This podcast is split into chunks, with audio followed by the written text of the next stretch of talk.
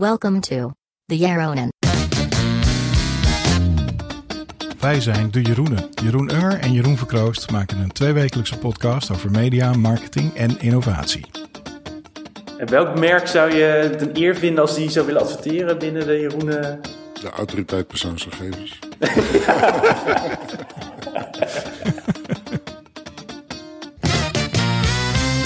We hebben een speciale gast, eh, Jeroen. Gaan we weer formeel doen? Ja, eigenlijk moeten we hem Job Jeroen noemen, hè? Of Jeroen Ja. Job.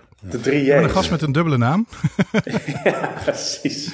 Eh, Job Jeroen van den Berg. Job, eh, ja, wij kennen elkaar uit de kroeg. En eh, als podcasters eh, herkenden wij eh, direct het heilige podcastvuur in elkaar. Oh, sorry, had je een formelere, had je een formelere introductie? Ik zie een andere Jeroen, zie ik nu een soort van gebaren maken van, oh mijn god, Ja, ik vind, dit gaat niet ik vind het wel grappig. zoals ik het gehoopt had. nog, Nee?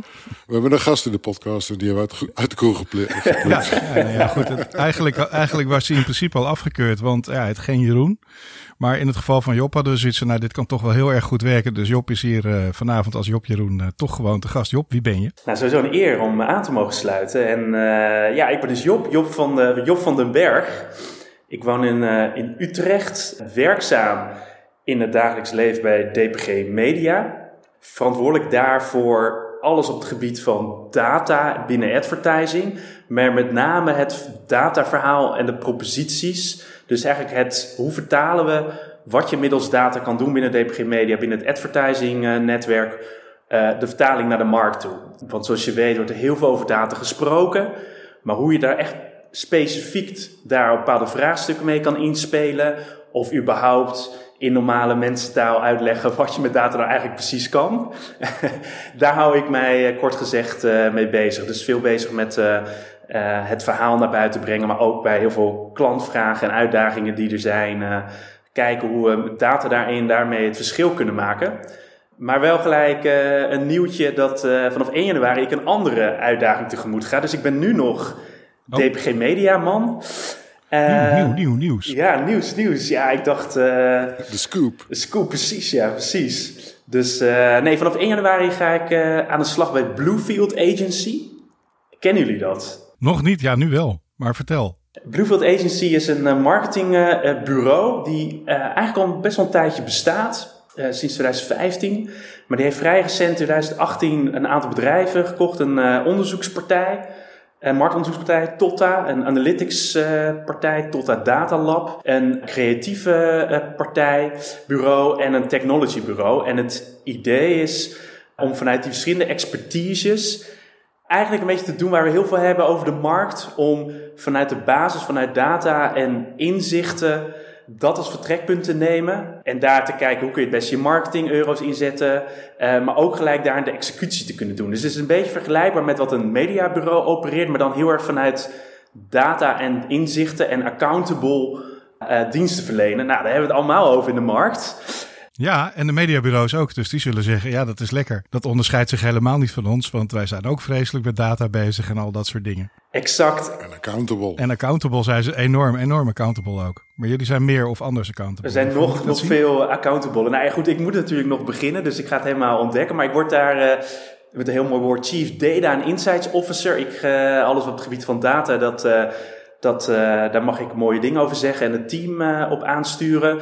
Maar wat met name eh, de kracht is van Bluefield, dat het eigenlijk partijen zijn die, als je het hebt over data, insights, creatie, eh media planning, dat dat allemaal bedrijven zijn die daar allemaal gespecialiseerd zijn. En het doel is om dat veel meer bij elkaar te brengen. En inderdaad, accountable growth. Maar ik denk dat de kracht van deze combinatie van, van deze groep is, is dat heel erg het accountability heel erg als basis is. Dus het is niet dat het stukje inkoop of het stukje planning eh, wat de basis staat, maar echt een groot deel daarvan begint eigenlijk bij het stukje bedenken, joh, eh, waar kun je nou het beste de euro besteden?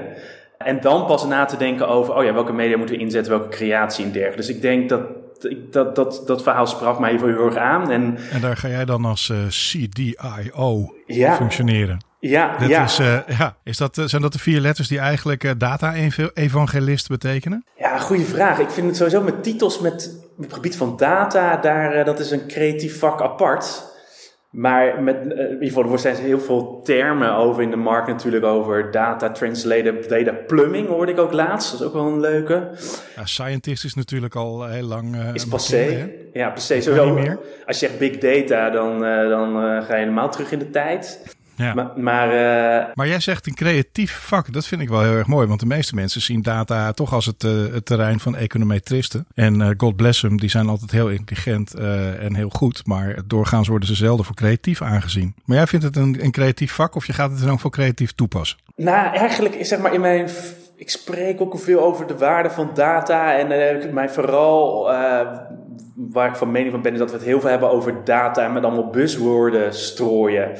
Maar ik denk wel goed is om af en toe beide benen op de grond te zetten en gewoon zeggen: jongens, wat hebben we nou eigenlijk en waar zijn we mee bezig? En inderdaad, denk ik dat data en creativiteit daar juist heel mooi samen gaat. Ik denk juist degene die, die misschien niet die wiskit is, maar wel heel goed kan zien hoe je met misschien relatief simpele dingen met data wel hele coole dingen kan doen.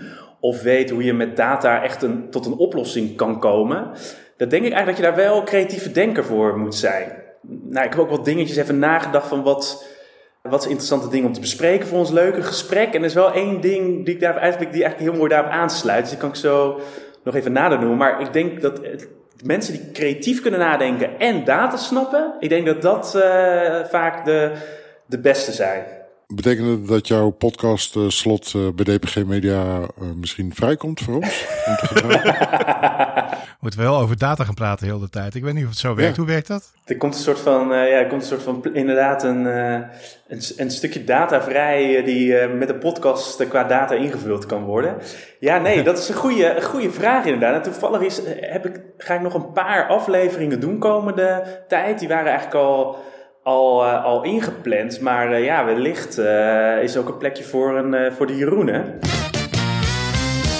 Hoe gepassioneerd ben jij over podcasten, Jan? Naast je liefde voor data en creativiteit. Is het ook een hobby geworden of zie je het als, meer als onderdeel van je werk? Bij DPG heb ik die mooie kans gekregen om die podcast te beginnen. Met name om, om wat ik zei van, joh, dat is echt een mooie manier om in ieder geval over data te praten. Maar daar wat meer over de, joh, waar loop je nou tegenaan en de praktische kant daarvan. Dus de podcast heet trouwens Data N. Data en dan het N-teken. Ik moest heel lachen om Jeroen. Uh, die ging zoeken en die kwam op een Duitse. data und. Ja, data maar dat is data und, dit is data N. ja.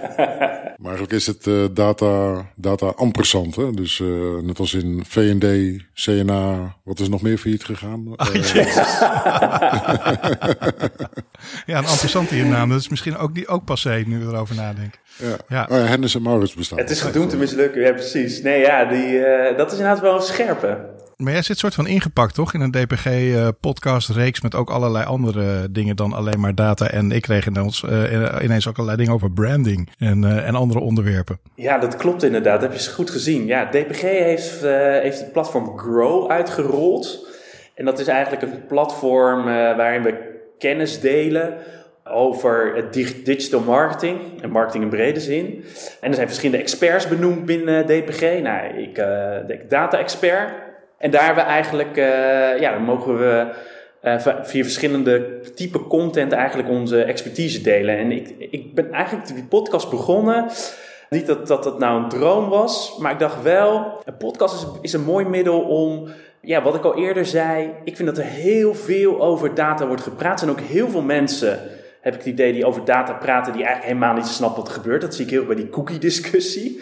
Ja, ja, first party data. Ja, ja, helemaal eens. Ja, trek. Ja, ja, dat wordt allemaal lastig. Ja, ja.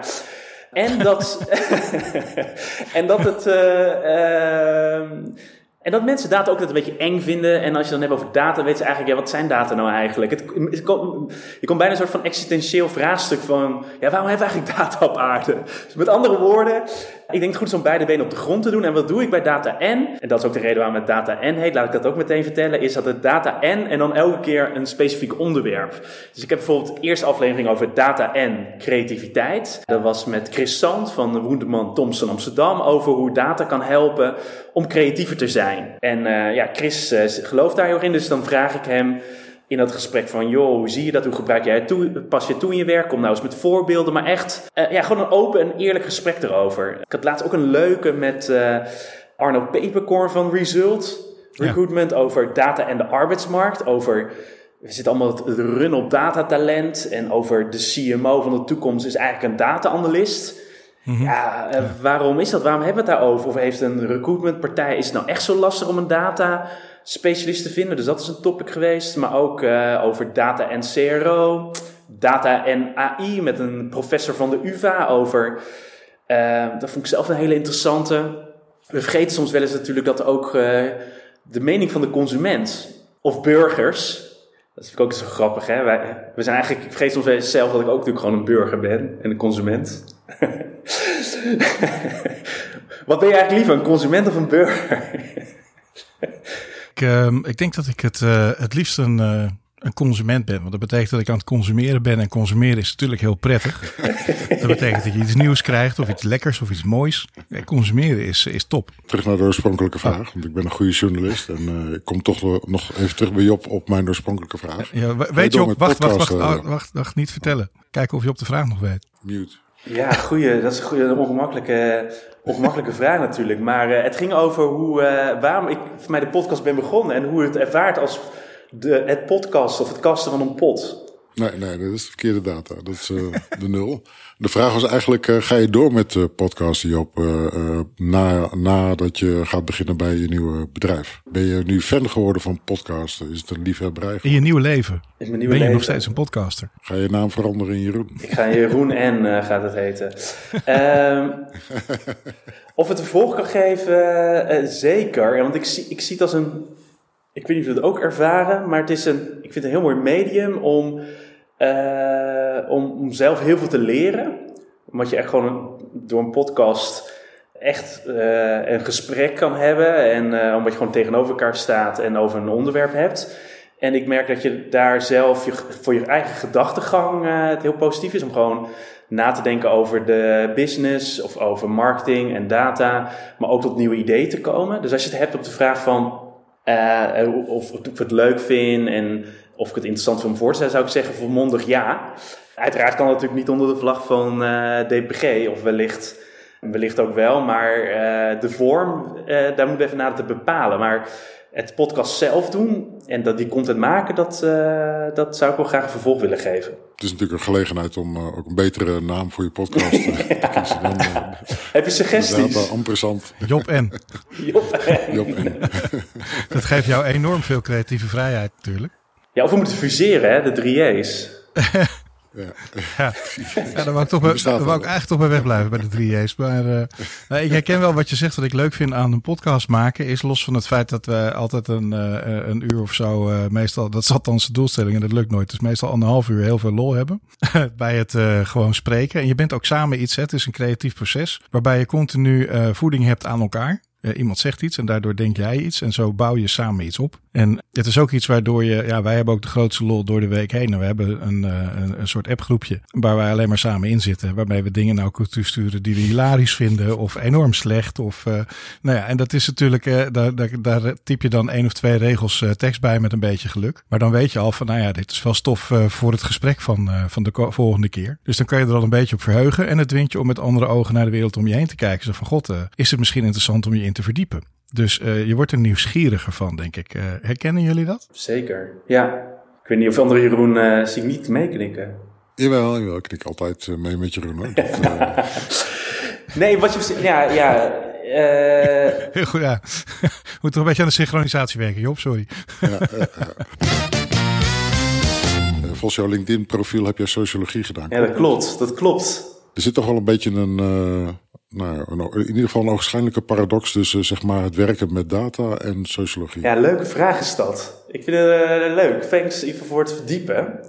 Uh, en dat is een grappige vraag, want binnen sociologie, de associatie van mensen met sociologie klopt niet altijd met de werkelijkheid.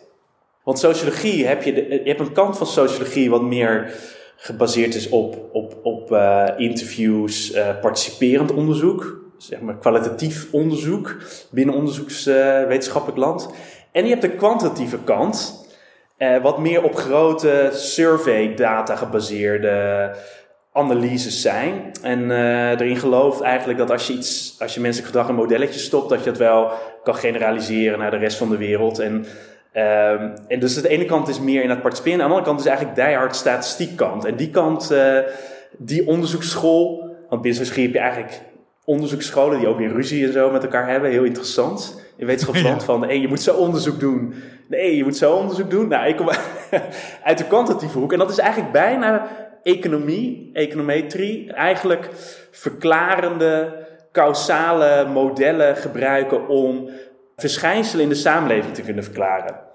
Dus die hoek ben ik eigenlijk uh, opgerold. En eigenlijk is mijn eind, mijn scriptie destijds, ja, heel statistisch van aard geweest.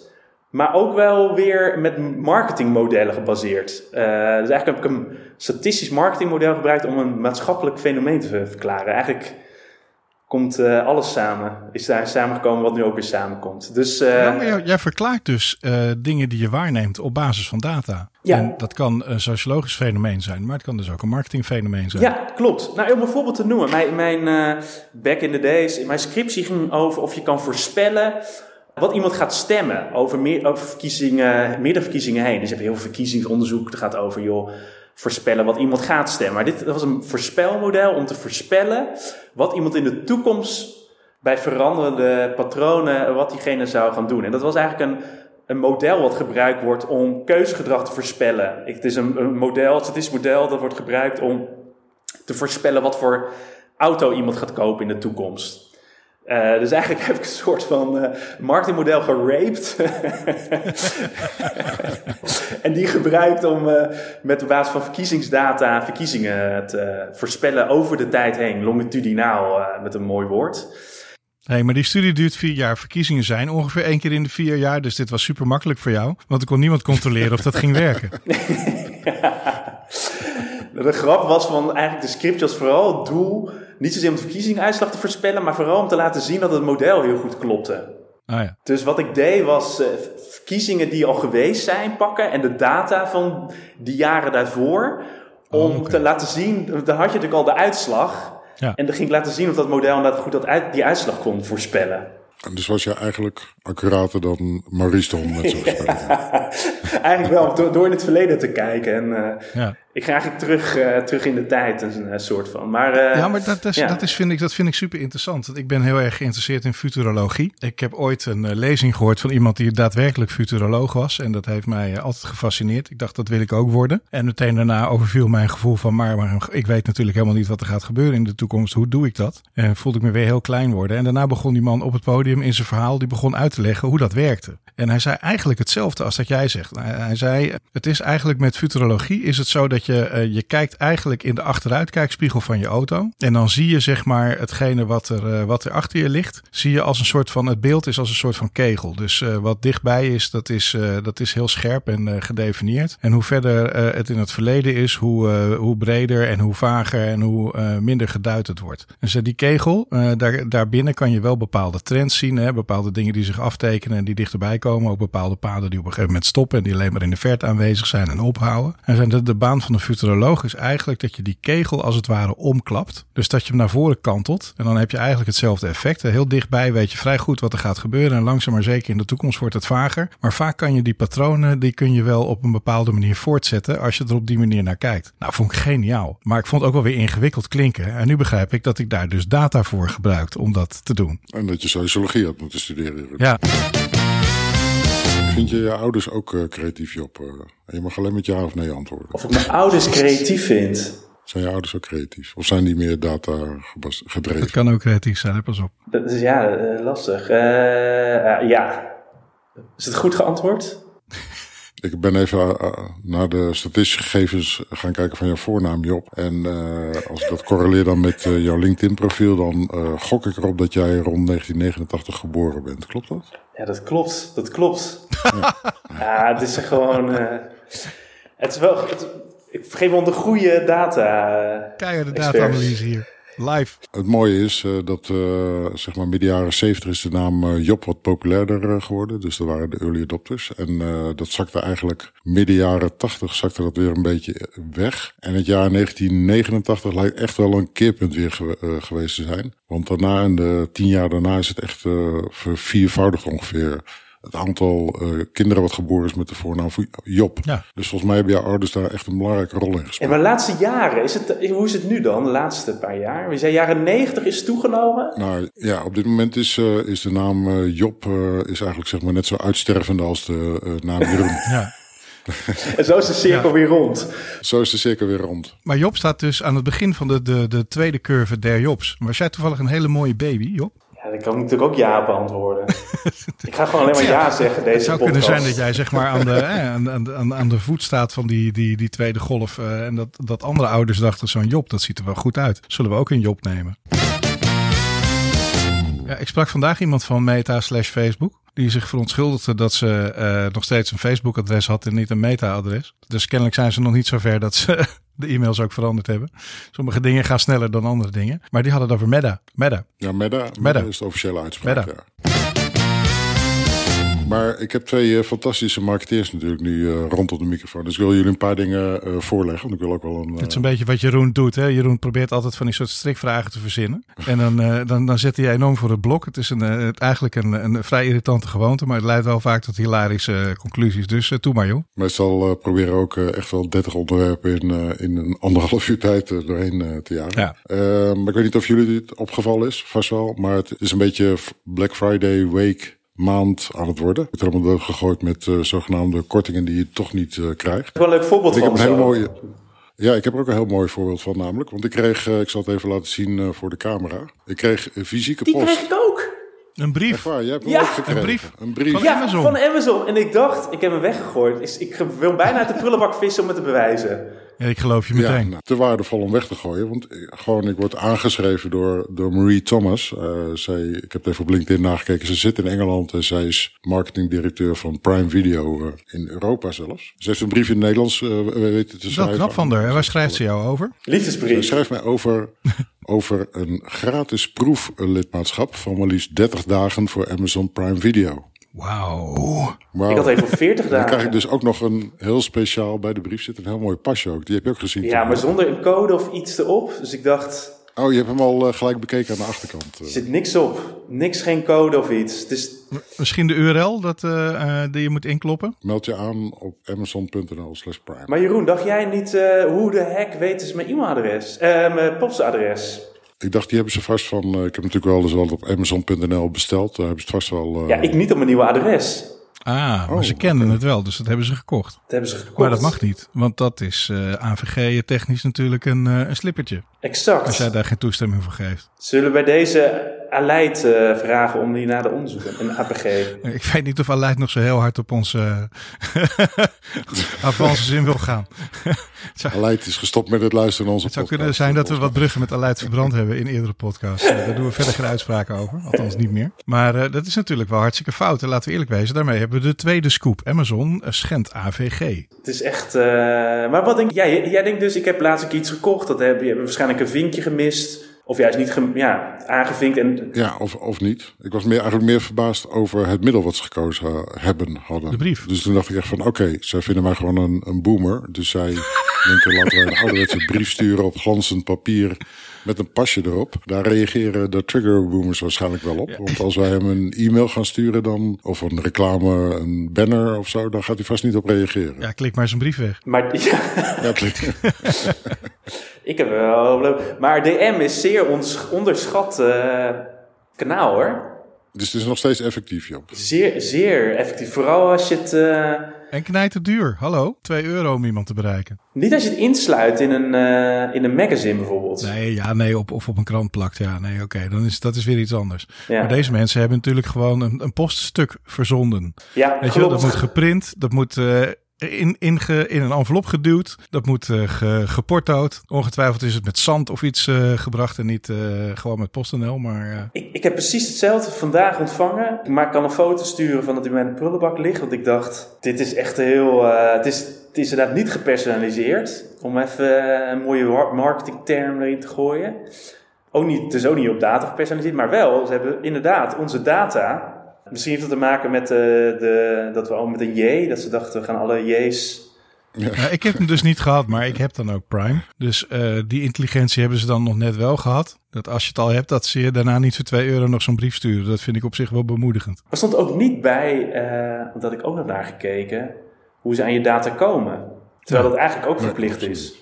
We worden rijk, jongens. Een echte journalist. Volgens mij luisteren er twee echte journalisten naar deze podcast. Dus jongens, één van jullie tweeën. Hier zit een verhaal in. Job kent natuurlijk heel veel journalisten. Misschien moet jij hier gewoon even een redactie mee oprennen. Want die zit toch overal om je heen.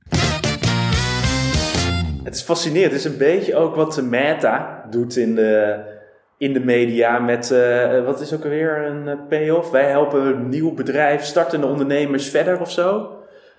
Maar ook oh, die zijn geniaal. Die, die advertenties, die staan op Twitter. Goed? Ja, nee, die zijn geniaal. Want daaronder zie je de meest fantastische threads. Van iedereen vindt die advertenties zo verschrikkelijk slecht. Dat de reacties daaronder, die zijn echt geniaal. Die zijn echt super leuk om te lezen. Als je je verveelt, ik zoek zo'n eh, meta-advertentie op. Over hoe zij een of ander klein kutbedrijf geholpen hebben. Met het verkopen van onderzetters door heel Europa. Ja, exact. Daar gaat het over, hè? dat soort dingen. Mijn god. Ze hadden een bericht op, uh, op Twitter. En dat was een meisje die zat nu in, uh, in de exclusieve wijnhandel. En die bleek dus op basis van een beetje goed googelen. Bleek ze ooit een uh, drankverslaving te hebben. dus, ja, dan heb je er wel verstand van, laten we eerlijk wezen. Maar wat vinden jullie dan van, uh, waar ook veel uh, commentaar op komt, en ik weet niet of jullie het voorbij hebben zien komen, maar uh, een van onze geliefde Nederlandse bedrijven, de Koninklijke Royale Nederlandse Shell, gaat ons verlaten en hoofdkantoor vestigen in, in de UK. En sindsdien word ik eigenlijk gebombardeerd door Shell advertenties. En wat mij vooral irriteerde of stoorde was nogal paternalistische toon. Dat ze zeiden van uh, wij verander, verander mee. Uh, alsof ik al die jaren niks gedaan heb en uh, nu Shell het heft in handen heeft genomen, dan moet ik het ook maar doen of zo. hebben jullie die ooit gezien of niet? Ik heb het gezien, ja. Of die move naar Londen heb ik niet echt een mening over. Het is wel een beetje natuurlijk Unilever natuurlijk het al eerder gebeurde. En de, de pogingen met die dividend, hoeft ook niet echt om ze binnen te, te houden. Maar ik vond op zich die campagne Jij noemde het al eventjes, maar hij was nog iets langer van inderdaad, inderdaad moeten veranderen. Dus we doen dat of zo. Ik vond dat wel, gegeven het feit dat ze natuurlijk niet heel positief in het nieuws zijn geweest, wel een best wel oprecht, toch wel op bepaalde oprechtheid uitstralen van ja jongens, uh, we gaan er gewoon uh, het beste van maken.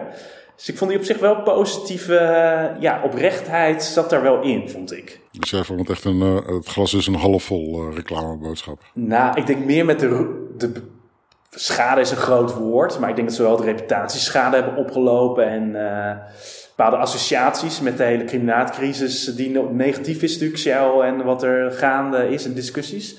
Maar dat wetende vond ik die advertentie wel, je zou kunnen denken, joh, dat is heel naïef.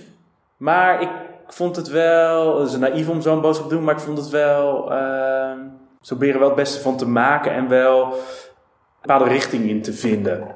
Shell, dat is toch dat laadpalenbedrijf? Ik zag vandaag uh, een interessant uh, experiment uh, voorbij komen, maar dat is eigenlijk weer oude wijn in nieuwe zakken. wat er namelijk gaat gebeuren is dat, ook in het kader van Black Friday, Jason Derulo gaat een, een, een live kanaal, live shopping kanaal show hosten de komende dagen. En ook op Twitter dus. Dat vond ik nogal verrassend. Uh, natuurlijk wordt ook live uitgezonden op Facebook, TikTok en YouTube. Maar ik ken de shoppingkanaal eigenlijk alleen maar als de zender die gevuld werd, uh, zeg maar, ofwel na middernacht ofwel overdag als er geen andere kijkers zouden kunnen komen. Mm -hmm. Waarbij je nutteloze producten kan kopen, extra speciale aanbiedingen erbij krijgt die uiteindelijk ergens in de, ja, achter je keukenkastje belanden. Producten die je totaal niet meer gaat gebruiken. Ik heb het gevoel dat je het niet heel neutraal brengt.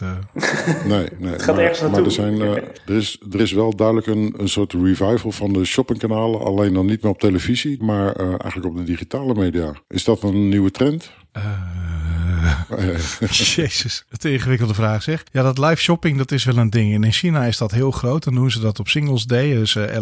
Uh, doen ze dat ook. En ze doen het op Black Friday en op Cyber Monday. En dan zie je, zit je eigenlijk te kijken naar iets wat een soort van televisieprogramma is. Behalve dat het niet op tv is, maar op het internet. En je kijkt dan met een interactief device. En dan, is er, uh, dan staan er mensen op podia dingen aan te prijzen. En dan roept zo'n vrouw op een gegeven moment. En ook bovendien deze bijna Burberry regias. En pak nu je tablet en vang de regenjas op. En dan moet je op dat moment swipen en dan kan je de regenjas vangen. En als je hem dan vangt, dan krijg je korting. Als je meteen in je mandje stopt en afrekent binnen een half uur. En nou, zo is dat een hele geinige combinatie van dingen in je mandje douwen en een soort van entertainment en een spelletje. En dat is heel erg groot in Azië. En daar kijken mensen in Europa al een jaar vijf naar. Zo van, dat, uh, dat doet omzet. Dus dat moeten wij ook voor elkaar krijgen. En dat lukt verder nergens anders in, ter wereld. Ook niet in Amerika en in Europa. Al die concepten gaan allemaal hartstikke dood. Want kennelijk vinden wij dit uh, niet leuk. En Aziaten wel. Dat is uh, heel bijzonder. Nou, Amerikanen zijn natuurlijk ook dol op live shopping. En hebben ze natuurlijk ook al sinds jaren en dag echt dedicated televisiekanalen met alleen maar Waar je alleen maar live shopping kan doen en speciale aanbiedingen. Is dat bij DPG Media ooit uh, te sprake gekomen, Job? Live shopping, ja. Uh... Wel live TV? Hebben jullie live kanalen? Nee, we hebben geen... Uh... Nou ja, live radiokanaal Q-Music. Want natuurlijk live... iets wat live is. nee, eigenlijk... nee, eigenlijk niet. We doen wel steeds meer met video, toch? Ook al is dan niet live. Maar... We doen steeds meer inderdaad met, uh, met video. Kort, long format. Ook vanuit de verschillende titels weer met een uh, specifiekere uh, insteek.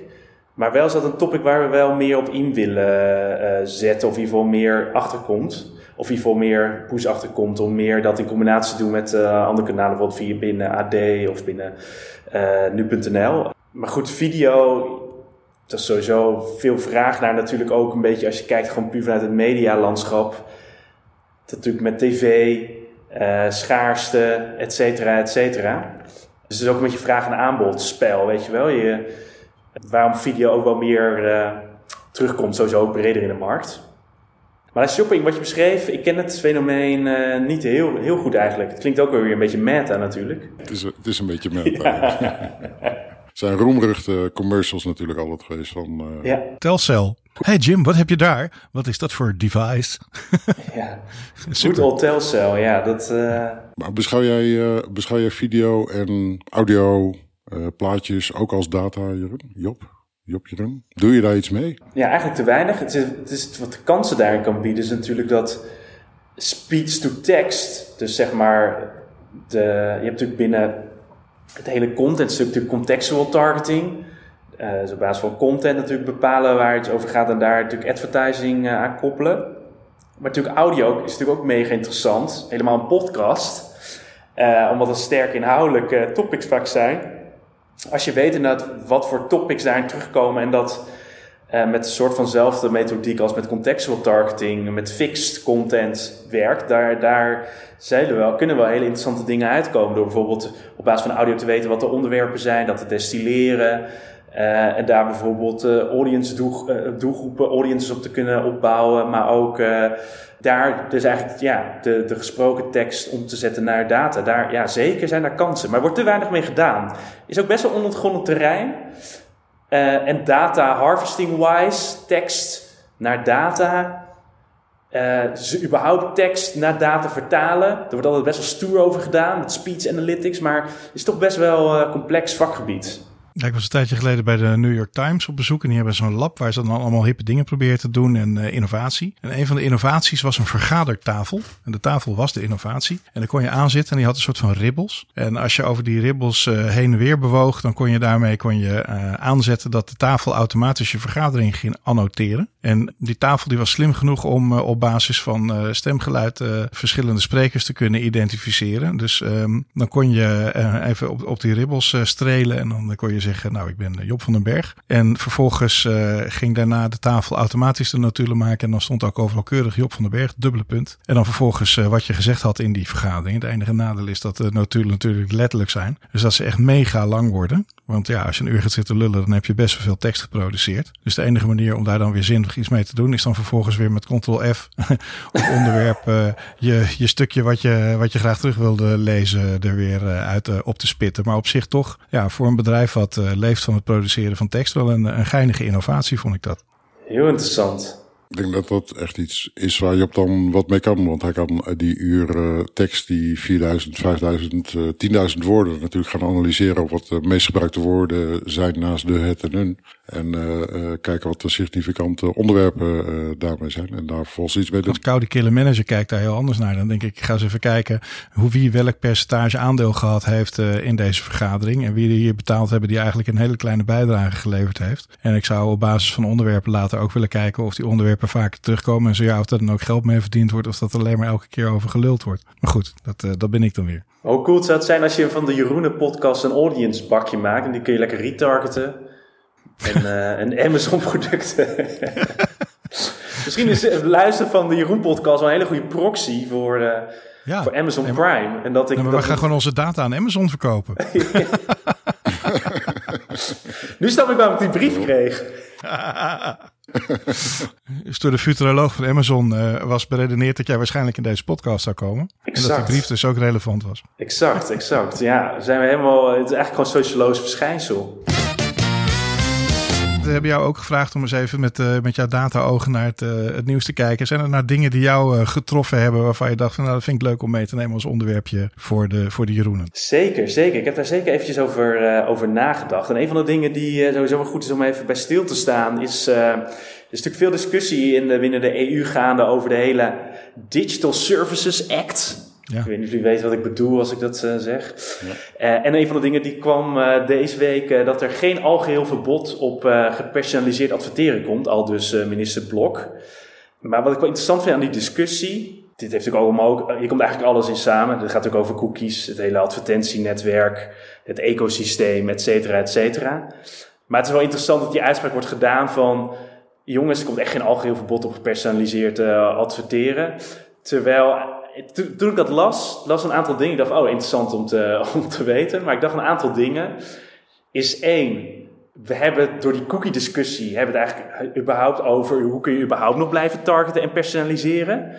Dus in marketingland hebben we eigenlijk al heel, heel veel natuurlijk over de hygienics. Even los van het feit of iedereen nou eigenlijk echt weet wat een cookie is en hoe het allemaal werkt. En het tweede is volgens mij is personaliseren niet zozeer een, een, issue of iets wat de consument nou vreselijk vindt. Maar het is meer het stukje transparantie natuurlijk in het hele veld. Ja. En dat op een transparante manier en op een gerichte, verantwoorde manier dat te doen. Dus ook dat last dacht ik enerzijds, uh, laten we eens bij de basis beginnen. En ten tweede wordt eigenlijk al vanuit gegaan dat dat personalisatie, ja, dat dat gewoon altijd een eeuwig blijft doorgaan. En dat zal waarschijnlijk ook vast zo zijn. Maar we weten ook in de tussentijd dat eigenlijk heel veel bedrijven daar natuurlijk totaal niet over nadenken hoe dat in de toekomst überhaupt nog zou kunnen. Dus het voelt een beetje als een klokklepel uh, uh, verhaal. Denk je niet dat, dat eigenlijk gewoon de, de trend is dat big tech uh, gewoon aangepakt moet worden, omdat ze zien dat het te machtige bedrijven zijn en dat ja, we links en rechts zoeken naar stokken om, om mee te slaan. En nou ja, dan krijg je vaak verwarrende discussies over wat een gepersonaliseerde advertentie is, uh, wie de eigenaar van de data is, uh, noem het allemaal. Ja, die DSA voelt enorm als een stok, hè? die Digital Services Act voelt enorm als een, uh, iets wat gemaakt is om te kunnen fungeren als stok, om daarna op big tech mee te kunnen ja. slaan. En het grappige is, ik denk dat je, je gelijk hebt met wat je bespiegelt over consumenten. Ik heb jarenlang als vertegenwoordiger ook van onder andere de IAB geroepen, joh, weet je, dat targeting. Zo eng is het allemaal niet. Want ja, je kan kiezen. Je komt op een website, er staat sowieso een advertentie op. En in het slechtste geval is het een hele irritante advertentie die naknippert en je, irriteert en niet relevant is voor je. En uh, er is ook een alternatief. En dat is dat die advertentie een product bevat waar je enigszins in geïnteresseerd bent. En wellicht een aanbieding waardoor je nog een voordeeltje hebt. Als consument zou je volgens mij tweede moeten willen. En dat is in essentie waar we het over hebben met uh, targeting. Naar de kant die uh, consumenten altijd zo ontzettend boos maakt, is omdat mensen nou eenmaal niet weten wat een cookie is. Precies wat jij zegt, joh. Overigens, een cookie is een tekst tekstbestandje met een, uh, een bepaalde datastring die herkend kan worden door een computer. Op het moment dat mensen dat niet begrijpen, uh, is dat helemaal geen probleem. Maar dan gaan ze proberen in te vullen wat er gebeurt. En dan denken ze, ja, fuck, ik ben net bij Zalando geweest. Ik heb naar dit rode jurkje gekeken. En nu ben ik op nu.nl. En die mensen praten dus allemaal met elkaar. Want daar staat, godverdomme, precies dat rode jurkje. En dan krijg je dus een soort van gevoel van dat iedereen op het internet alles over jou aan elkaar doorlult. Dat is natuurlijk helemaal niet hoe het werkt. Maar dat is wel hoe het voor een gemiddelde consument overkomt. Die denkt van, nou ja, wat ik doe ergens is dus meteen door iedereen geweten. En dat voelt als enorm in je hemd staan. En daar worden consumenten volgens mij boos van. Helemaal mee eens. En, en we hadden het eerder over, joh, waarom podcast, wat vind je er leuk aan? En ik, nou, we waren wel over eens dat het heel goed aan het denken zet en nieuwe ideeën opdoet. Nou, ik heb een heel mooi voorbeeld van mijn laatste Data en podcast was met Klees de Vrezen. Die is uh, heel interessant. Die is universiteitshoogleraar Artificial Intelligence and Society. Uh, en die doet veel onderzoek naar verantwoord AI en uh, inderdaad de draagvlak voor uh, data en AI. En een van de dingen die hij vertelde was dat uit surveyonderzoek, hé, hey, daar is die weer, blijkt dat mensen eigenlijk best wel goed vinden dat heel veel op basis van computers worden gedaan. Dus dat het draagvlak voor data en AI eigenlijk best wel aanwezig is. Maar alleen is de controle vaak weg. Waardoor ze eigenlijk niet weten wat ze nou uiteindelijk doen. Maar überhaupt gewoon het idee dat iets met data gebeurt wat zinnig is, daar is op zich best wel draaglijk voor. Maar het, het probleem en goed, er zijn natuurlijk ook voorbeelden van, is dat stukje transparantie, wat je eigenlijk ook aankaart, Jeroen. Dat je inderdaad weet, hoe weet je dat nou? Of hoe kan dit nou? Net als wij eigenlijk niet goed begrijpen hoe die hele, nou ja, hoe, hoe het, het, ecosysteem met elkaar zit. Dus ik denk dat transparantie hier uh, wederom, uh, uh, wederom key is. En daar ziet DSA denk ik inderdaad fantastisch voor, om wat inderdaad, wat je zegt, een stok voor te gebruiken. Maar goed, dat was wel een van die dingen wat, wat je dan na zo'n gesprek dan aan het denken zet. Niet voor niks dat we praten over verantwoord AI. Dat, uh, dat ook trouwens degene die wel de data-expert zijn, eigenlijk zelf ook op een gegeven moment niet meer goed weten wat ze nou eigenlijk aan het doen zijn. Ja, en, en, soms, en soms ook de illusie hè, dat die AI dan iets heel slims gaat doen. Exact. Het grappige is, een van de andere dingen waar mensen altijd heel boos van worden, is dan kopen ze iets bij de Weekamp. En dan vervolgens uh, krijgen ze een advertentie voor exact hetgene wat ze al gekocht hebben te zien op de Weekamp of ergens anders. Dan denken ze, ja, fuck, dit heb ik al gekocht. En dan worden ze ook boos, want dan denken ze, ja, weet je, uh, A, ik heb het al gekocht. En B, nou loop je ook nog te zeiken dat ik het nog steeds moet kopen. Dus kennelijk let je ook niet op. En mensen voelen zich dan een soort van niet gezien als klant, weet je wel. Want ik heb jou mijn geld gegeven, ik heb dat product gekocht en jij onthoudt het niet eens of zo. Terwijl het grappige is dat AI kan vertellen dat op het moment dat je een banner toont van een product dat iemand gekocht heeft, de kans dat hij daarop klikt significant groter is. En daar zitten een aantal hele simpele psychologische drijfveren achter. Dus uh, wat door de consument gezien wordt als zijnde irritant en een ontkenning van zijn klandizie en het feit dat, die, uh, dat, je, dat jij hem in principe dankbaarheid verschuldigd bent, is in feite gebaseerd op het feit dat als iemand dan vervolgens zo'n ding ziet, dat hij weliswaar geïrriteerd wordt, maar daar toch op klikt. En wel om uh, een aantal redenen. Eén, om te kijken of het misschien goedkoper geworden is. Zeker als het een duur product is. Om te kijken van ja, is dat nu, nu toevallig ook nog afgeprijsd? Want uh, ja, dan ga ik nog even een e-mailtje aanwagen als, dat, als het nu ineens goedkoper is. Dat ik dat ook nog een stukje geld terug wil hebben. B, om te kijken, is het eigenlijk nu ik het in huis heb, klopt het wel hoe het aangeprezen is? Zijn mij geen knollen voor citroenen verkocht. En C, in sommige gevallen ook van, oh ja, mooi. trouwens, op die pagina stond ook nog een eierrekje, wat ik eigenlijk best wel in die koelkast wil hebben. Uh, dan klik ik even door en dan kan ik de gerelateerde producten kan ik ook nog even erbij uh, aankopen die ik, uh, die ik eigenlijk misschien toch wel bij wilde hebben. Maar die ik in eerste instantie niet in het mandje had gelegd. En al die dingen zijn dus drijfveren om uiteindelijk wel op die banner te klikken. En die banners zijn dus heel effectief om mensen terug je winkel in te krijgen. Dus terwijl mensen boos worden en het niet begrijpen en denken van ja, jouw computersysteem en jouw AI, AI sukt. is het eigenlijk zo dat die AI hartstikke goed is. Alleen dat ziet er dan niet zo uit. Dus worden mensen ten onrechte toch heel boos op uh, bijvoorbeeld zo'n stukje wat ze dan ook weer cyberstalking uh, vinden. En als je dat toch niet wil, als je toch niet gepersonaliseerde advertenties wil, dan krijg je de hele dag celreclames. Je had het net over, uh, over AI, uh, Job. Ik las deze week dat er nu ook al een, een algoritme is. Een, ze hebben er een test mee gedaan. Dat heet ook, het algoritme heet ook Delphi. Of de, de proef heet Delphi. Oh ja. Delphi is natuurlijk de beroemde plaats in, uh, in Griekenland waar het orakel uh, was. En je kan aan dat algoritme morele issues voorleggen. Helaas alleen op dit moment nog in het Engels. Maar ik vond het wel fascinerend dat je eigenlijk een, een moreel issue van kan voorleggen aan de AI. En de AI gaat daar dan antwoord op geven. Ik heb dat gedaan. Ik ben, ik ben eens gaan kijken. Ik vind het eigenlijk best wel een moraalridder, die AI van Delphi. Want ik heb de volgende dingen geprobeerd. Is it okay to lie? En dan heb ik daar een aantal dingen achter gezet. Dus uh, is het oké okay, uh, to lie uh, to save face? Nee, dat is niet goed vond Delphi. Eh, is het een leugentje om best wil. Eh, dus niet zozeer voor mijn eigen, om mezelf in te dekken, maar om een ander. nou, dat was ook helemaal niet oké. Het was ook niet oké om te verbergen dat je, te liegen om te verbergen dat je vreemd gaat. Maar het was wel oké om te liegen om een moord te voorkomen of om een huwelijk te redden. Dus ik vind dat die AI er vrij traditioneel in zit. Het is dan ook een Amerikaanse, Amerikaanse ja, Delphi. Terwijl ik denk, ja, een leugentje om best wil, weet je wel, om iemand anders te sparen. Vind ik eigenlijk, uh, nou, dat, uh, af en toe vind ik dat best wel uh, toepasselijk. Want ja, maar Delphi wil dus dat je iedereen gewoon keihard de waarheid vertelt de hele tijd. Nou, ik denk dat je dan subsidie bij de EU kan aanvragen om een Europese variant met een iets minder rigide. Ik zou een soort flex Delphi, de Europese relaxed Delphi willen, willen laten maken ergens. Ja, dus als jij AI's maakt, meld je bij De Jeroenen. Ben je goed in algoritmes, Job? Heel goed. Doe je iets met algoritmes? zeg maar zelf een model bouwen en, en, uh, en, en, dingen in elkaar sluiten is lange tijd geleden. Wat ik wel veel doe en nog steeds leuk vind, is zelf in de data duiken en daar creatief naar te kijken. Maar ik heb wel een leuk voorbeeld van in de vrije tijd naar data kijken en in de alledaagse hoek uh, data gebruiken. Want je noemde het al even, Jeroen. Vrijdag is de dag der dagen. Black Friday.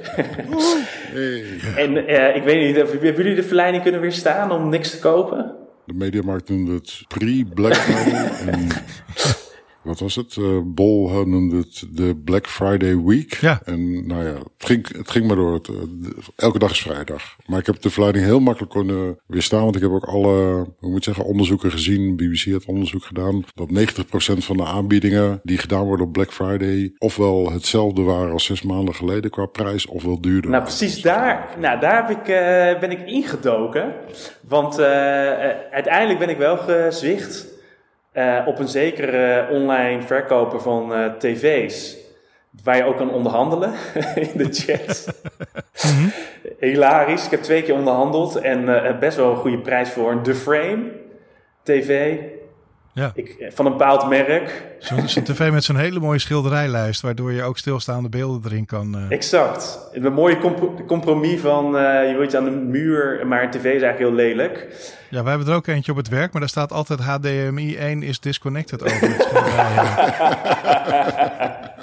Ik hoop dat die voor jou beter werkt. Maar goed, jij hebt zo'n mooi ding gevonden. Zo'n mooi ding inderdaad. Ja, met, goed onderhandeld. Die het voelde goed. Het voelde een beetje soort van alsof je op vakantie bent en uh, gaat onderhandelen over een uh, souvenir. Uh, maar uiteindelijk de frame gekocht met de asociale size van 65 inch. Wow. Ja. Zo, ja, het echt ontslagen thuis. Ja, nee. Ja, dus ik denk dat je drie, meter, drie straat verderop nog steeds mee kan kijken. Maar goed, wat ik had gedaan is bij mijn vrienden van Tweakers. Daar heeft zo'n heel mooi grafiekje. Die heb je misschien wel gezien. Hoe je de prijs van producten, de gemiddelde prijs en de laagste prijs. Ja, de Price Watch. Ja, dat is geniaal. Dat bestaat al 100 jaar. Dat is super. Ja, ja maar ik ben er gewoon eens in gaan duiken. Gewoon eens, oh, en wat langere tijd. Uh, is gekeken een beetje naar trends. En ik zag een van de dingen inderdaad die misschien een hele open deur zijn. Maar voor ik dacht wel van, oh, dat is eigenlijk wel grappig. Dat je inderdaad ziet, precies wat jij zegt, Jeroen. Dat je, uh, dat je die prijs eigenlijk richting Black Friday, de gemiddelde prijs, ziet dalen. Maar dat die, uh, en dat die gemiddelde prijs iets meer gaat dalen als Black Friday eraan komt. Maar dat de laatste prijs, die gaat twee weken voordat Black Friday start, gaat die omhoog. Dus eigenlijk, kijk, dat is natuurlijk in online marketingland altijd zo. Producten kopen online uh, is dat je natuurlijk op zoek gaat waar je het goedkoopst voordelig een bepaalde aanbieding kan krijgen. Maar eigenlijk wat gebeurt inderdaad bij Black Friday is gewoon dat de spreiding van inderdaad de prijzen gewoon kleiner wordt. En dat je eigenlijk zelfs ook ziet, als ik keek naar de voorgaande jaren, dat tijdens Black Friday de prijzen uiteindelijk toch weer gaan stijgen. En die laagste prijs soms bijna even hoog wordt als de gemiddelde prijs. Omdat natuurlijk door Black Friday eigenlijk schaarste wordt gecreëerd. Dus eigenlijk is Black Friday is eigenlijk meer dat je op zich best wel een prima aanbod kan krijgen, maar dat gewoon dus de, de, marge, de, de range tussen de laagste en de gemiddelde prijs kleiner wordt. Ja, het doet een beetje denken aan de meubelzaak waar ik ooit als uh, eerste baan begon. Dan wordt, uh, er werden, gingen wij de week voor Pasen, moest het hele personeel moest allemaal de winkel door. En dan gingen we allemaal van voorbordjes maken. En het voor, de voorprijs die was over het algemeen hoger dan het bordje wat we eraf moesten halen. en de vanprijs die was dan nog hoger. En dat werd heel, het hele pand werd op die manier omgestikkerd. En dan was het Pasen. En dan kwam iedereen voor de paasshow naar de meubelboulevard. En uh, nou, dan hoorde je mensen met elkaar discussiëren van... Oh, moet je kijken, er is 500 euro vanaf van dat bankstel. Het gaat echt zo. Nou, dus bij Black Friday is op zich best... Ja, is, zijn goede kortingen, maar het is... Het is, het is het is niet de allerbeste korting. Eigenlijk moet je twee weken van tevoren moet je kopen. Dat is eigenlijk een beetje de, de conclusie die ik daaruit opmaak. Ja, of in januari toch? Want dan hebben mensen geen geld meer en dan willen ze toch nog omzetten. Dus dan gaan die kortingen pas echt. Uh, volgens mij is elke januari kun je beter kopen dan uh, op uh, Black Friday of Cyber Monday of Singles Day of whatever ze nog meer verzinnen. Day. Ja, maar volgens mij.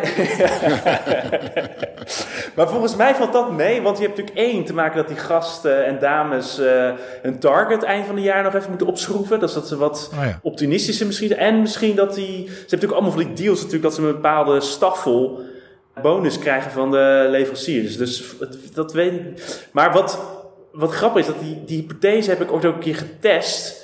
Eventjes met mijn zakelijke pet weer op. Dus ik had heel kort even mijn consumenten-burgerpet op. En dan noem ik de winning mood hypothese. Dat als jij iets hebt gekocht, dan wil je gewoon blijven doorkopen. Dan ga je inderdaad ook meubels kopen. En dan wil je eigenlijk ook wel een nieuwe auto. Wil je eigenlijk ook wel inderdaad een nieuwe radio. En weet ik veel wat, wat je allemaal wel niet hebben. Ja. Uh, en dat is, blijft ook echt te kloppen als je kijkt naar CTR. Dat uh, bijvoorbeeld in DPG hele mooie audiences die kunnen best wel goed kunnen voorspellen of iemand gaat verhuizen. Maar we weten ook heel goed of iemand een kindje krijgt door bijvoorbeeld ouders van nu. Maar je ziet bij al die mensen die die live moments gaan beleven, dat die echt zich helemaal als een gek gaan klikken op alles. en noem ik de winning mood hypothese. Dat op zich op zich logisch. En op zich als je kind krijgt heb je ook gewoon veel uh, no dingen nodig. Ja. Maar ik heb wel het gevoel dat, dat merkte ik ook een beetje toen ik die had gekocht. En dat ik met mijn vrouw eigenlijk gelijk, uh, uh, ja, gewoon echt, het is verslavend. Ik snap het nu weer, weet je. Is dat niet, niet heel erg gender gerelateerd dan? Ja, nou op zich heb ik zelf ook wel last van krijgen, maar je steekt elkaar wel aan. Ik denk wel inderdaad dat, ik weet niet hoe het met jullie partners is, maar dat je elkaar wel aansteekt. Ook omdat eigenlijk, het is altijd oktober woonmaand. Dat snap ik op zich wel. Dat november eigenlijk is het wonen. Maar je zit gewoon natuurlijk ook sowieso meer thuis. Maar als je eenmaal denkt, joh, die, die vaas is lelijk. Ja, dat is het begin van het einde. Maar ik, ja. ik, herken het helemaal. Echt, ik heb net een stel mensen gehad in mijn huis die dat schilderen. Want ik dacht jarenlang dat ik dat zelf zou gaan doen. En op een gegeven moment kom je erachter dat je geen mensen meer bij je thuis uitnodigt. Omdat je anders bang bent dat ze je zonderling vinden. En dat je, ja, dat mensen nog lang over je praten nadat ze bij je op bezoek zijn geweest, zeg maar. En dan niet in positieve zin. Dus je denkt, ja, dit ziet er echt niet meer uit. Ik kan hier geen mensen uitnodigen. Nou, goed, ik ben natuurlijk absoluut niet goed, onder andere in, in schilderen en klussen. Dus dat stel je heel lang uit. En dan, ja, eigenlijk verkrot je, zeg maar. Op een gegeven moment denk je, nou, godsnaam, dan maar geld er tegenaan. Dan komen mensen je huis schilderen. Dan is je huis ineens heel erg mooi. Maar je meubels zijn niet zo heel erg mooi. Dus ja. dan denk je, nou, weet je wat? Ik uh, doe een nieuwe, nieuwe eetkamertafel. En dan zie je daarna de stoelen erbij. En denk je, ja, die stoelen die kunnen echt niet meer. En vervolgens heb ik dus een nieuwe eetkamertafel, nieuwe stoelen en een geschilderd huis. En ik kijk naar die bank en ik denk, hmm, dat bankstel. weet je, het is echt. Uh, exact domino-effect. Ja. ja. Dus je hebt in de winning mood. Ja, nee, ik, ik ben heel erg bang dat als ik zo doorga, dat ik uiteindelijk ook mijn vrouw inruil. als je Jeroen maar niet inruilt. Er was een interessant uh, artikel verschenen eigenlijk over hoe Amazon aan het lobbyen is in Amerika. Uh, omdat zij ook best nogal een behoorlijke data-agraaier zijn, zoals Nederlandse politici het graag populistisch zeggen. En ze hebben een voormalige press secretary van het White House in dienst genomen. En die heeft eigenlijk hun public relations en daadwerkelijk uh, een overheidsrelatie afdeling gegroeid van 25 naar 250 medewerkers binnen Amazon. En het artikel gaat vooral eigenlijk in op uh, alle lobbypraktijken. Dus in Amerika heb je natuurlijk het probleem dat je, wat is het, 52 staten hebben. Die allemaal eigen reguleringen uh, qua privacy kunnen uh, opzetten. En Amazon heeft daar echt uh, fors in geïnvesteerd om te zorgen dat die, al die regulering zeg maar Amazon vriendelijk gemaakt moest worden. Toen voor een groot deel ook, ook gelukt is. En dat is wel interessant om te lezen dan natuurlijk. Want dat betekent dat als zij in Amerika 250 man hebben rondlopen, dat ik denk dat er in Brussel toch ook wel best wel een legertje van, nou wat zal het zijn, 10 tot 50 mensen ook bezig is om bij de EU uh, natuurlijk te lobbyen. Ja, en ik heb dat artikel ook gelezen. Um, dat was, ik vond het best wel shocking. Uh, ze hadden onder andere een document opgedoken uit 2018, waar dan uh, doelstellingen in stonden voor dit soort executives. En een van hun doelstellingen was om, en ik quote hier zo, to change or block US and EU reg regulation or legislation that would impede growth for Alexa-powered devices. Dus alles wat de groei van Alexa-achtige toepassingen kan, uh, kan, kan frustreren of kan tegenhouden. Alle wetgeving die eventueel vanuit privacy-oogpunten daar uh, groei lastiger maakt. Het doelstelling is om ervoor te zorgen dat die wetgeving aangepast wordt of geblokkeerd wordt. Overigens uh, werd die, uh, die knakker waar jij het over had, was daarvan de primary owner. Dus die, die lobbykoning. In de review van het jaar 2018 uh, werd trots getrompetterd over het feit dat in meer dan 20 verschillende staten deze doelstelling geheel of gedeeltelijk gerealiseerd was. Omdat er in meer dan 20 Amerikaanse staten inderdaad daadwerkelijk impact was geweest op wetgeving in die staten met betrekking tot privacy.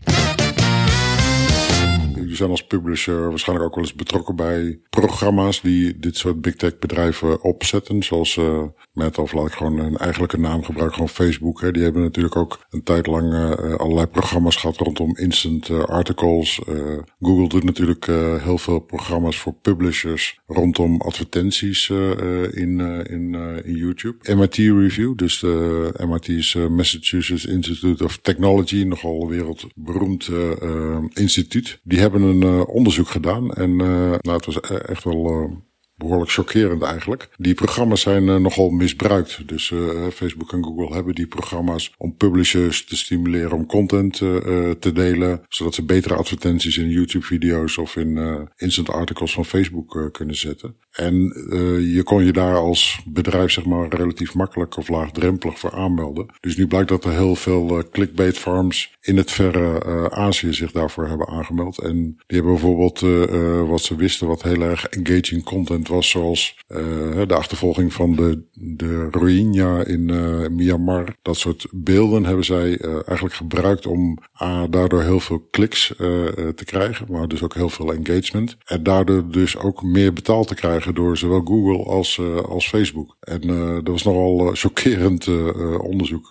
eigenlijk dat dit soort programma's die bedoeld zijn om uitgevers te moet zeggen, stimuleren om hun artikelen, hun content te delen. Dat die misbruikt worden door dit soort uh, click, clickbait farms. Ongelooflijk. We, ja. Wat wij meer, waar wij, dat, dit is sowieso een issue wat je beschrijft en interessant dat je het, dat je deelt. Maar een ander issue is dat wij natuurlijk heel veel investeren in content met goede redacties, daarin investeren. En dat, dat bijvoorbeeld Google News, dat eigenlijk soort van zonder de rechten voor hebben, ook bijvoorbeeld content van ons delen. En dat, dat dat auteursrechtelijk en ook uh, uh, eigenlijk voor zorgt dat ze bepaalde content van ons die wij maken op onze nieuwstitels via andere platforms beschikbaar worden en niet op ons netwerk. Maar dat is meer een beetje de contentas en hoe de rechten van content worden misbruikt. Maar dit stuk wat jij vertelde is wat minder bekend, moet ik eerlijk zeggen het is eigenlijk de, de zwarte kant zeg maar, van dat zowel Google als Facebook natuurlijk nog steeds aan het worstelen zijn met hoe gaan wij samenwerken met, met publishers. Dus uh, we willen hun content ook op ons platform hebben. En vorig jaar hadden we natuurlijk de case met, uh, met Australië dat Facebook zei van nou we stoppen in Australië en Google zei we nou we betalen wel de publishers. Dus overal is men op zoek naar hoe vindt samenwerking plaats. Nou, in dit geval had hun programma gewoon wat loopholes en hebben slechtwillende publishers zeg maar daar gebruik van gemaakt door, door het geld dat, wat daarin zit, wat eigenlijk voor het distribueren van, van nieuws gebruikt zou moeten worden. Ja, om daar gewoon geld van Facebook en Google af te pakken. dus dat is natuurlijk diep triest. Maar ik weet eigenlijk niet zijn we in Europa eigenlijk al zover dat we. Want we hadden die case natuurlijk met Facebook en Google vorig jaar in Australië, dat er in Europa al een soort overeenstemming bereikt is. Daar wordt wel heel veel discussies over, bij ons legal met op juridische kant, maar het gaat dus meer over het stuk de rechten over content. Dus meer die as. En daar weet ik ook niet de details van, maar dat, weet wel dat dat, dat dat speelt. Maar dat is meer over de as. Kijk, Google en Facebook maken natuurlijk zelf geen content. En bij DPG Media, dat, dat vind ik ontzettend krachtig, is dat natuurlijk de content zelf wordt gemaakt. Uniek door redacties, echt het, het vakmanschap. Waardoor je overigens ook controle hebt wat voor uh, content en dat het kwalitatief en gecheckt is. Maar het feit dat zo'n grote platformen eigenlijk content kunnen doorplaatsen. wat door een publisher uniek is gemaakt en betaald en geïnvesteerd is, dat, dat is meer een issue waar. Uh, ik weet gesprekken zijn over de legal uh, as. Ja, dat is natuurlijk ook een, eh, een, een lastig iets. Uh, want het hele internet is uh, voor een niet aan, onaanzienlijk deel gebouwd op nieuws. En nieuws wordt over het algemeen gemaakt door redacties.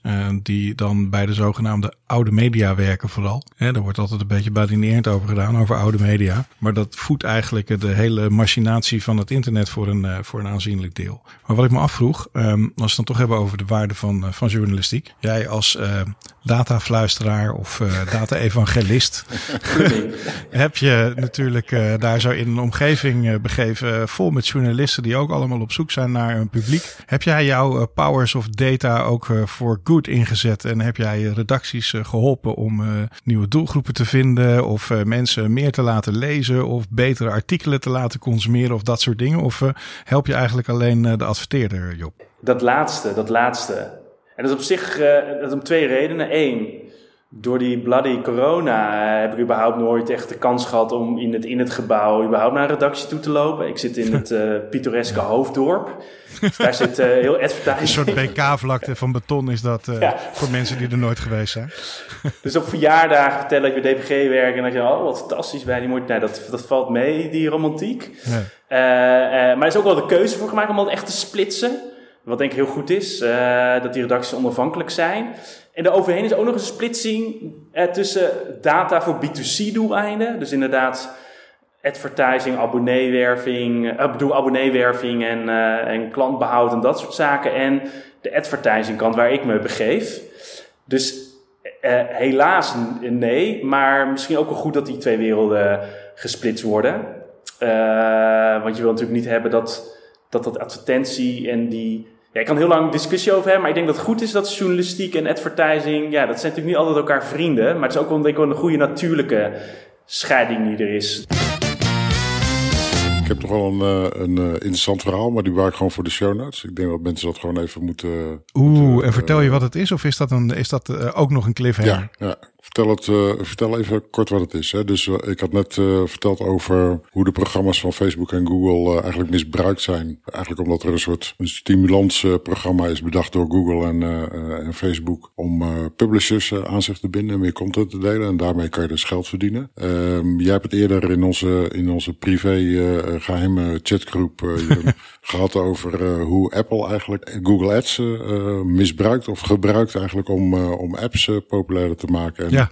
Daardoor zelf ook weer voor zichzelf uh, inkomsten genereert. En eigenlijk is er een trend uh, die Bill uh, Gurley, een van de godfathers zeg maar, in de venture capital world, al in juni beschreven heeft. Eigenlijk dat het freemium model, dat we daar langzamerhand vanaf uh, aan het raken zijn. Omdat je vaak al ergens aan de achterkant van systemen geld kan verdienen. Waardoor je uh, gebruikers niet meer iets gratis hoeft aan te bieden. Maar dat je gebruikers zelfs kan betalen om bijvoorbeeld je producten uh, te gebruiken. En we kennen natuurlijk de, de aloude truc. Hè, dat uh, vroeger uh, kreeg je dan uh, 50 euro op je spaarrekening gestort als je spaarrekening opende. Omdat ze wisten dat je op langere termijn dat ze dat makkelijk terug konden verdienen. Maar dat model wordt steeds populairder. En nou, vooral in de fintech is het natuurlijk heel erg groot geworden. Maar ik vond het wel een interessante trend. Omdat je het ook signaleerde over, nou, over wat Apple aan het doen is op Google Ads. Ja, dat gaan we niet vertellen wat Apple aan het doen is op Google Ads. Dat moeten mensen op de website lezen. Is dit de truc? Nee, dat oh, niet. dan mag je het gewoon vertellen. Ik, jij mag het gewoon vertellen, want ik heb alleen het verhaal wat van Bill Gurley, die eigenlijk uitlegt hoe dat model uh, werkt hoe het ontstaan is. Oh, maar dat is echt, uh, en dat is echt een diepgravend, uh, inzichtrijk artikel. Je weet dat mensen daar niet in geïnteresseerd zijn, want die houden meer van vlotte grappen en uh, korte samenvattingen. Daar, daarom komt hij in de show notes. daarom komt hij in de show notes. Oké. Okay. Doe jij Apple? Ja, ja nou dat Apple-verhaal is op zich wel slim, want er zijn dus bepaalde apps die met een subscription werken. Noem eens wat, Grindr en Tinder en dat soort dingen bijvoorbeeld. maar ook hele andere apps. Er zijn allerlei abonnementsmodellen. En als je die afsluit op, je, op je iPhone, ja, dan krijgt Apple 30% van die abonnementsopbrengst En uh, als je dan kijkt naar abonnementen zoals die van, uh, van bijvoorbeeld Tinder en Grindr, dat gaat om tientallen euro's per maand. Dus 30% daarvan is nog steeds uh, eh, 5 à 10 euro per maand voor Apple. En Apple had dat bedacht en denkt, oké, dat is hartstikke mooi. Nu gaan wij reclame maken voor die apps van derden. En die reclames die leiden allemaal naar onze eigen App Store. Zodat je dan bij die App Store van Apple lid wordt van bijvoorbeeld Tinder of Grindr. En zij dan elke maand netjes die uh, 30% van het abonnementsgeld kunnen afschrijven. Dat kon namelijk prima uit om daarvoor bijvoorbeeld Google Search Ads in te kopen. Dus Apple koopt bij Google met het geld wat Apple overhoudt, omdat ze hun eigen aandelen ingekocht hebben, vervolgens advertenties in. En zo financiert uh, de ene big tech de andere om vervolgens te zorgen dat uiteindelijk die bedrijven die een app hebben op het platform van Apple, daar over hun abonnementsgeld weer aan Apple mogen afdragen. Dat is toch mooi. Wat vind je daar nou van, Job? Ja. Daar moet je er mening over hebben. ik zeg gewoon ja. ja. Ik heb besloten als ik alleen maar ja zeg. Als je kijkt naar de metaverse, niet de metaverse, niet de Facebook-versie, maar de echte metaverses of multimetaverses, wat het ook gaat worden. Uh, er is natuurlijk een strijd aan, aan het losbarsten een beetje over welke bedrijven gaan onderdeel zijn van het platform. En Jeroen had uh, in zijn nieuwsbrief natuurlijk al een, eigenlijk een prachtig inkijkje gegeven over, uh, over Weta. Wat een technologiebedrijf is wat verkocht is aan Unity. En Unity is eigenlijk een, een, een engine voor spelletjes, voor games.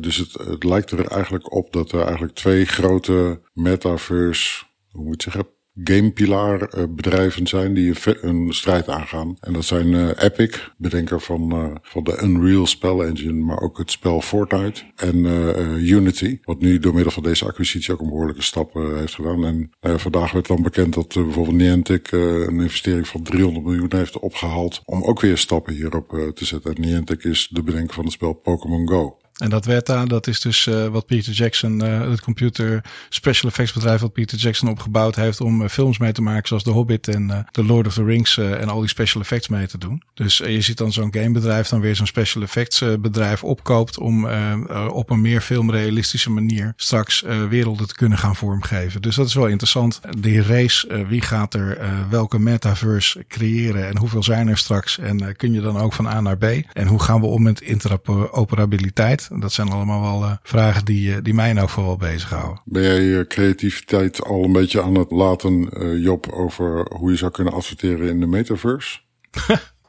nou, de meest obvious one is natuurlijk het feit dat je heel veel suggesties kan doen in de metaverse. Van lokken naar een bepaalde. Kijk, retail is natuurlijk de obvious toepassing bijna van Meta. Dat je uh, het door straat loopt en dat je daar uh, de ratings ziet van restaurants en de aanbiedingen, nou ja, Black Friday en dat soort uh, gevallen. Maar doe me wel denken, ja, daar heb je weer het consumentenperspectief. ik was bij This Year Next Year event een paar, ma paar maanden, een paar weken terug. En er was onder andere een talk van, ik ben even zijn voornaam kwijt, van de Vorst. die bij de Rabobank werkt en ook professor is aan TU Delft. Ik weet zijn voornaam even niet meer. Maar goed, die kwam met een inzicht wat hij aan gerelateerd is over de metaverse, die mij wel weer aan het denken zette, is inderdaad het feit dat in de metaverse de meest levenloze dingen, zoals bijvoorbeeld een boom of een prullenbak, dingen van je willen. Want in de metaverse is eigenlijk alles oneindig. Alles wat je ziet, dat wil iets van je en word je door getriggerd. Ik vond het wel mooi. Hij had even een metafoor dat je gewoon in het bos loopt. Dat je dan lekker ontspant. Omdat daar niks, gewoon geen prikkels zijn, wij spreken. Dat je ook zelfs daar in de metaverse informatie krijgt wat voor type boom het is. Weet ik veel wat, uh, of het een gezonde boom is.